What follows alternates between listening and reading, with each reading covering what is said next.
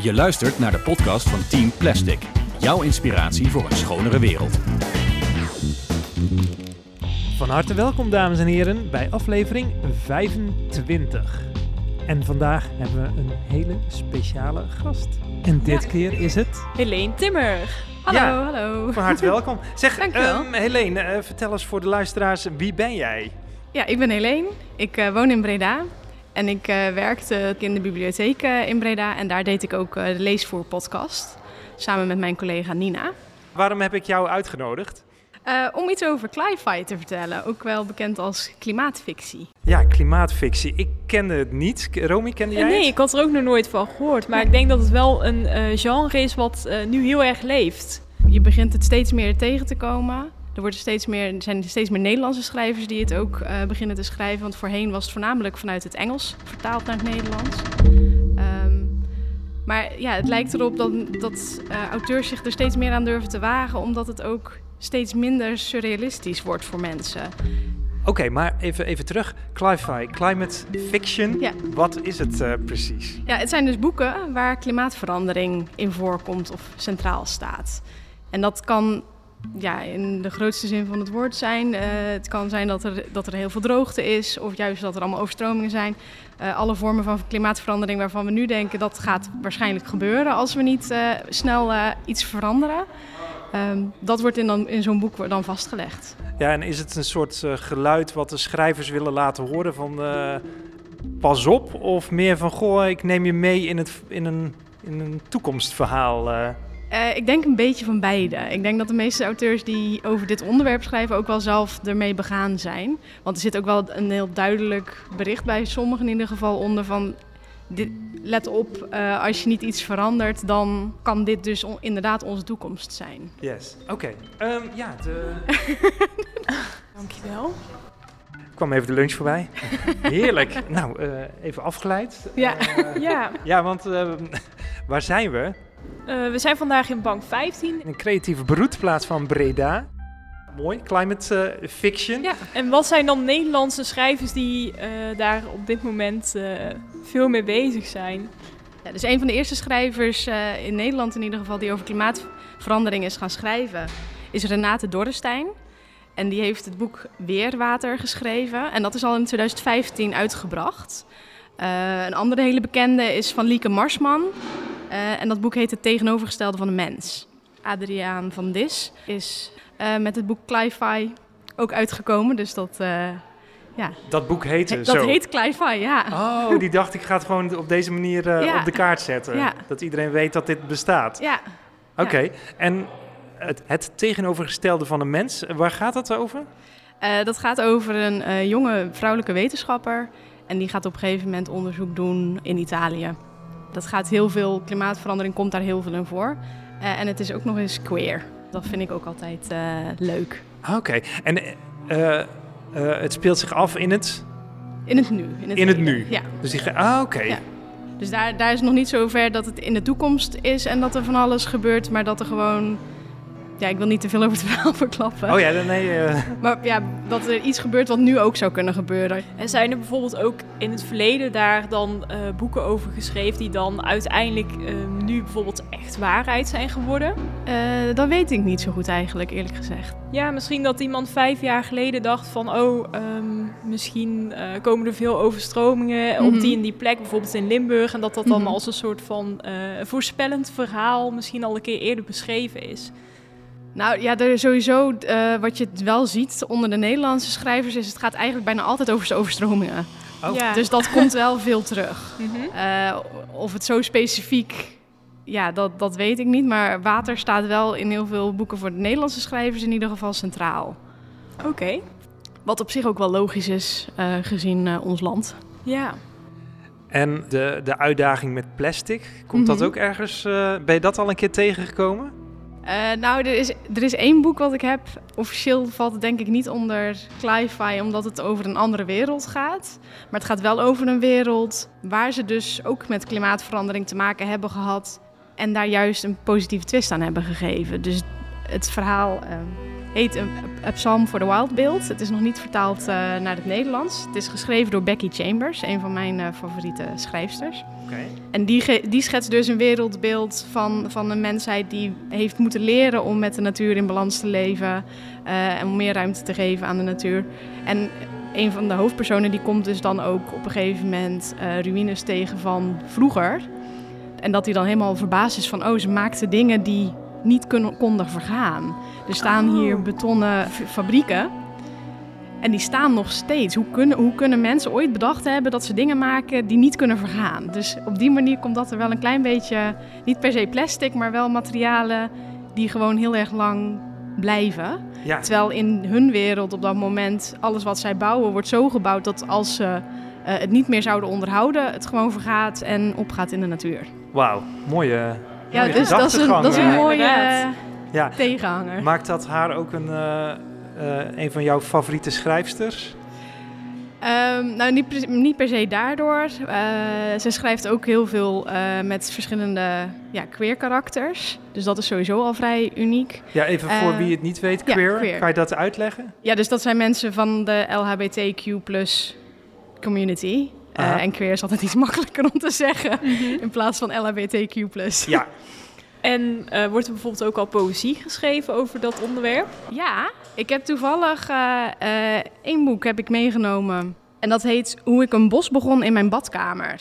En dat is door Maatje Smits geschreven. Dus ook een Nederlandse schrijfster. Eh, en hier heb ik er ook nog eentje, ook een Nederlands boek. En dat heet Zwemlessen voor later. Oh, Het wat zijn een mooie ook, eh, titel, Dit zijn ja. dus gewoon van verschillende dichters. En eh, jullie hebben ook een podcast, Leesvoer. Eh, hoe is dat idee eigenlijk ooit ontstaan? Eh, het was al. We zijn er al mee begonnen in ons hoofd vlak voordat de coronacrisis begon. Ja, mijn toen projectleider nog, die eh, wilde graag iets doen met voorlezen voor volwassenen. Wist niet zo goed hoe. En toen op een gegeven moment kwam met het idee van wat nou als we een podcast daarvoor beginnen. Eh, uiteindelijk is dat dus net iets anders geworden, want we zijn niet voorlezen voor volwassenen gaan doen. Omdat we zelf ook al zoiets hadden van ja, weet je, we hebben de, er is de online bibliotheek. Je kan op Kobo. Er zijn zoveel verschillende platforms waar je luisterboeken hebt. Eh, maar wat kunnen we dan wel doen als we iets van een podcastachtige serie zouden willen doen voor volwassenen? En toen dachten we, nou ja, we kunnen natuurlijk ook gewoon over boeken in gesprek gaan. Eh, dus zo is dat eigenlijk begonnen. En toen de coronacrisis dus er eenmaal was, toen dachten we, ja, nou, maar dit is nu het perfecte moment om dit op te gaan zetten. Eh, omdat we op deze manier wel nog onze lezers eh, kunnen bereiken. Ja, ik ben dus ondertussen weg bij de bibliotheek, dus ik heb de podcast niet meer eh, voortgezet. Maar als het goed is, gaat mijn collega daar wel nog mee door. Maar in een iets andere vorm dan dat we tot nu toe deden. En dat eh, weet ik ook nog niet, dat moet ik ook nog gaan horen. Oké, leuk. En waar eh, kunnen luisteraars die afleveringen terugluisteren? Eh, ze staan op Spotify en op eh, Apple Podcast. Dus gewoon Lees voor Nieuwe Vesten heet het. Maar je kan ook op, op de website kijken www.bibliotheekbreda.nl. En dan onder het kopje in de bibliotheek staat de podcast. En daar kan je alle afleveringen terugvinden, maar kan je ook alle boekentips terugvinden. Oké. Dus als je geen tijd hebt om ze allemaal te luisteren, kan je daar wel in ieder geval de tips terugvinden. ja de- de- denk je trouwens dat, dat Cli-Fi mensen bewust maakt? Eh, Ja, zeker, zeker. Ik, zelfs, ik ben daar zelf al heel, ja, bijna heel mijn volwassen leven al bezig met, met het klimaat en zo milieubewust mogelijk leven. ja? Ehm, maar ik had bijvoorbeeld een boek De Muur van John Lancaster eh, en het boek Het Einde van de Oceaan van Maya Lunde. En nadat ik die boeken had gelezen, had ik, moest ik zelf ook even een soort van ja, rea- reality check van holy shit, dit staat echt niet zo ver weg als dat we misschien soms denken. Eh, in de muur is er een muur om Engeland heen gebouwd. Eh, en binnen Engeland is iedereen veilig. En de rest van de wereld is om een of andere reden overstroomd. Het wordt niet verteld wat er precies is gebeurd, maar in ieder geval alles is overstroomd. Eh, en die muur moet dan alle vluchtelingen buiten houden. Nou ja, weet je, dat, dat speelt zo met dat... De, in ieder geval toen dit uitkwam ook, eh, of toen ik het had gelezen... toen was eh, Trump net aan de macht. Ja? Eh, en die was ook bezig met zijn muur. Ondertussen zijn er natuurlijk allemaal vluchtelingen uit het Midden-Oosten. Dus ja, je kan je gewoon zo inbeelden dat dat ook ons kan overkomen. En zeker nu we ja, met Oekraïne nu zitten, dat komt dat nog dichterbij eigenlijk. Ja, wat, ik me nu bedenk is, je hebt verschillende genres binnen Cli-Fi. Kan je Ja. dat zo zeggen? Of is, is, is cli- climate fiction een genre? Nee. Ehm, nou ja, er zijn dus een aantal boeken die, die, waar echt het klimaatverandering centraal staat. Dus dat zou je als genre apart kunnen zien. Maar er zijn ook gewoon detectives waar ook klimaatverandering in voorkomt. Ja, maar Eh, dat, dat dus- zetten ze niet op de, op de kaft, of Nee, wel? nee, nee. Dan staat er gewoon een pistooltje op de kaft eh, Ja. in de bibliotheek. eh. Heeft het een tekentje? Ja. Nee, nee, nee. Het Nee. heeft nog geen tekentje. En als Dus, jij het een tekentje zou mogen geven, welk tekentje zou er dan het beste bij passen? Oeh, ik denk dat ik het geen tekentje zou geven. Ik denk dat je mensen, die moeten dit gewoon ook tegenkomen. En anders schrikt het ze misschien ook af. Ja, Ja, omdat Dus- het, en waarom zou het afschrikken? Omdat het een te groot onderwerp is, bijvoorbeeld? Ja, het is natuurlijk wel een beladen en zwaar onderwerp. En zo- er zijn ook genoeg mensen die denken, ja, dat hoef ik gewoon niet te weten. En dan is het juist heel mooi als je een detective aan het lezen bent waar dat toevallig in voorkomt. Ja, Dat is ja, gewoon representatie.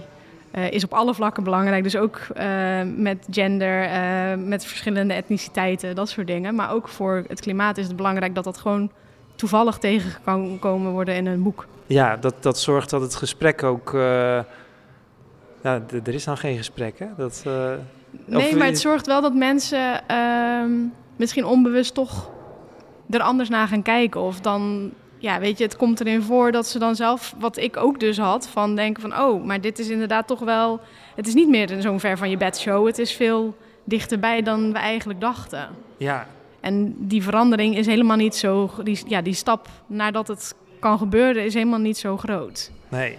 Jij gaf net aan eh, van, goh, je, je bent al vanaf jongs af aan eh, bezig met Ja. eh, de, de, de wereld. Of Mhm. ja, ieder- iedereen is bezig met de wereld op zijn manier natuurlijk. Ja. Maar vertel eens hoe jij daarmee bezig bent. Ja, bij mij is dat begonnen op mijn.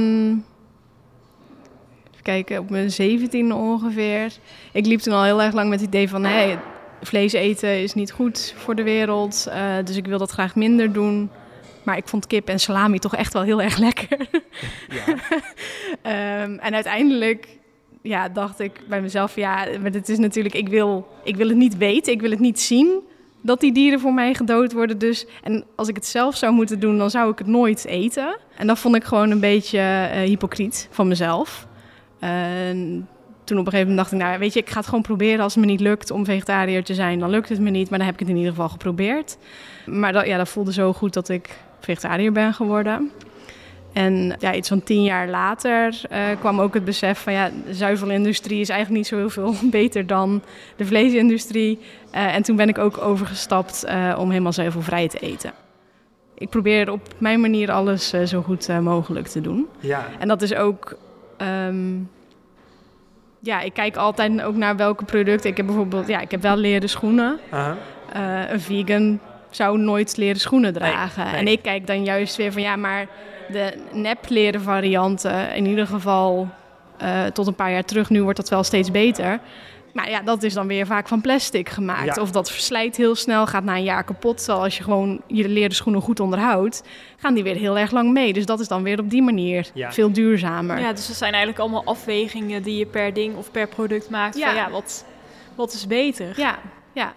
Ja, dus dat pro- ik probeer het op die manier te doen. En ik denk dat iedereen, als iedereen op, op zijn eigen manier zijn steentje bijdraagt, eh, dat we gewoon allemaal gewoon veel verder komen dan als we allemaal, dan als er een heel klein groepje heel strikt bezig is. Ja, jij hebt ehm, in 2018 zijn eh Cato en ik, eh, toen hè, Cato, do- mijn dochter, eh, zijn we gestart met Team Plastic, Ja. de podcast. En toen heb je ons uitgenodigd. Ja, ja, dat was tijdens. elk jaar is er in november Nederland leest. Dat is Ja. de grootste bibliotheekcampagne van Nederland. Je kan het vergelijken als de Boekenweek voor de boekwinkels en Nederland leest is dan voor de bibliotheek. En dat is een maand lang allerlei activiteiten rondom een centraal thema. En in 2019 was dat thema duurzaamheid. Dus toen heb ik inderdaad met een collega, was ik daar verantwoordelijk voor, eh, voor die maand. En hebben wij allerlei activiteiten georganiseerd.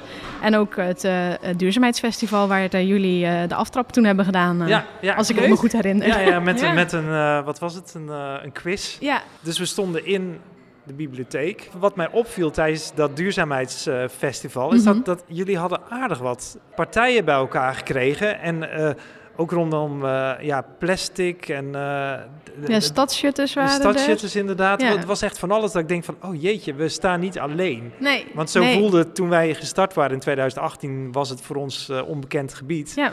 En nu zijn we toch redelijk up-to-date, denk, denken we. Maar goed, je leert elke dag weer wat nieuws. Ehm, maar ja, er was echt heel veel te zien. Ja. Dus, eh, Ja, we hadden toen ook een, eh, een oproep aan de stad gedaan om te vragen van... oké, we, we hebben dus die maand het thema duurzaamheid. Iedereen die iets met het thema wilt doen, kom langs, eh, meld je aan... en dan ja, hè, faciliteren wij de locatie en helpen we je te promoten. En daar hebben we best wel veel aanmeldingen voor gehad. Dus ook vanuit STEC hebben we ook een workshop over groene daken gehad. Eh, ook lezingen over zero waste gehad met... eh, ik ben haar naam even kwijt degene die de webshop eh levenzonderafval.nl Oh, eh, heeft. Oké, hey. Dus daar- die gebruik, die, ja, daar order ik altijd al mijn spullen. ja, ja dat, dat, maar Mhm. dat, dat waren niet eh, de dames van... eh, nee, die zijn van het Zero Waste project. Het Zero Waste Ja. project. Ja. eh, project. Yes, Ja. oké. Dat is ook een leuk boek om te lezen Ja. trouwens. Ja, Ja, die, eh, Ja, want eh Romy, heb je, heb je een vraag aan Helene? Want jij, jij bent helemaal nu op dit moment eh, verdiept in het... eh, ja, dat is toch weer net iets anders. Hè? Je leest erover en dan moet je het nog gaan toepassen. Hè? Dat, eh, ja, ja, ik ben allemaal eh, verschillende boeken aan het lezen over eh, het minimalisme. Oké. En over eh, zero waste. En, ja, gewoon allemaal tips van oh, goh, hoe kun je dit in je eigen eh, leven toepassen. En ehm, hoe kun je gelukkiger worden met, eh, met minder Mhm. spullen. Heb jij daar toevallig ook boeken over gelezen die jij nog zou Oh kunnen ja, aanraden? ik heb, eh, we hebben een aantal jaar geleden ons huis gemaricondood. Dus Oh, oh, ja, ja. heerlijk. Geef het een tot plekje. nee, wat was het? Eh, if it sparks joy, ja? dat, dat, dat je het dan houdt. En anders moet het, neem je er afscheid van eh, op een mooie manier. Nee, ja, wij hebben toen echt tot op elke, elke speld en naald na hebben we alles afge...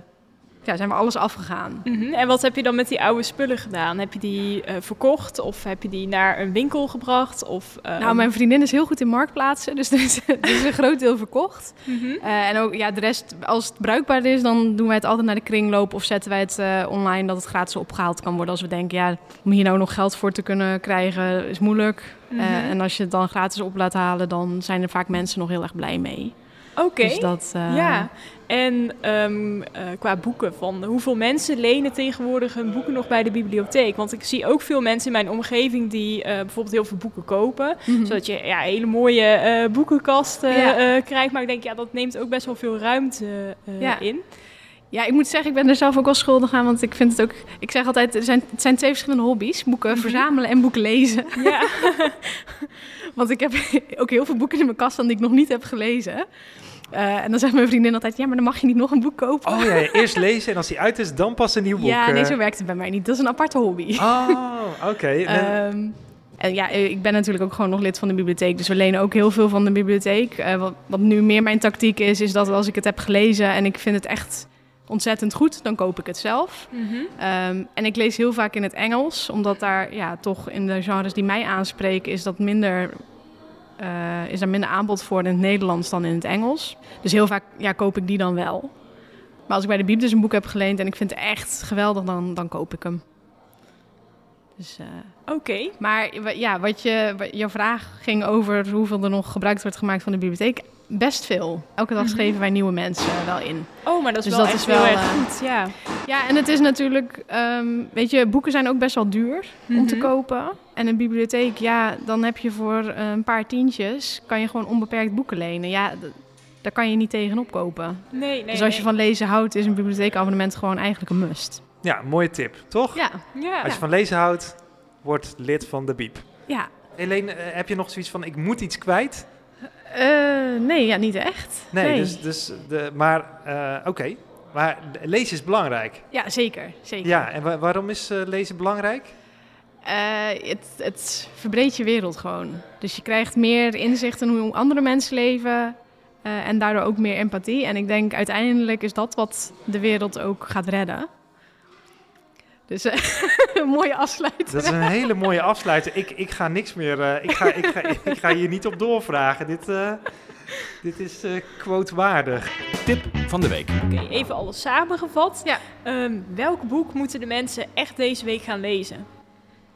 Ja, ik zou dan toch zeggen Maya Lunde, Het einde van de oceaan. We zetten het op de, op de website. Dus uh, onder de, of in de beschrijving kun je lezen ja. het, uh, het boek Het Einde van de Oceaan. Dat kan toch helemaal niet? Hoe dan? Ja, sorry, ik ben wel heel. Je, het maakt ik wel denk dat het meer gaat over het einde van de oceaan. Oh shit, heb ik weer. het einde van de oceaan. Het is een titel die je op meerdere manieren kan interpreteren, denk ik. En dat dat juist wel uh, goed is. Ja, en dat is natuurlijk wat...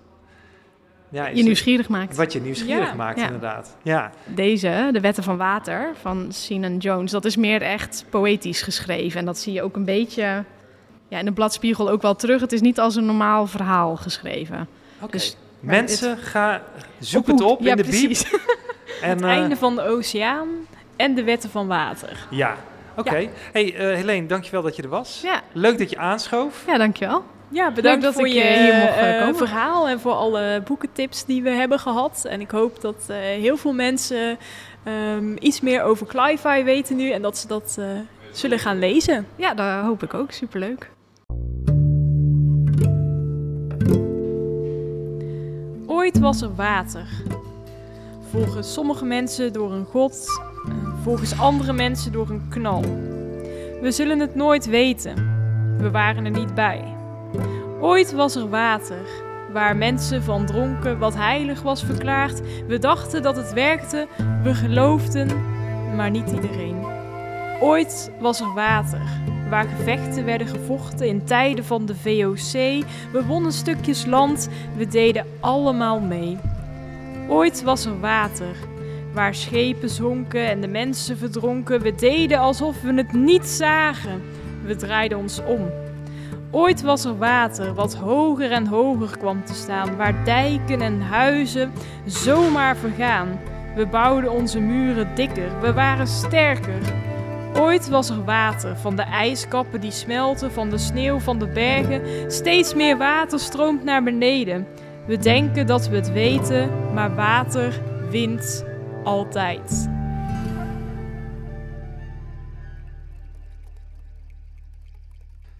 En tot zover deze aflevering van Team Plastic. De podcast met inspiratie voor een schonere wereld.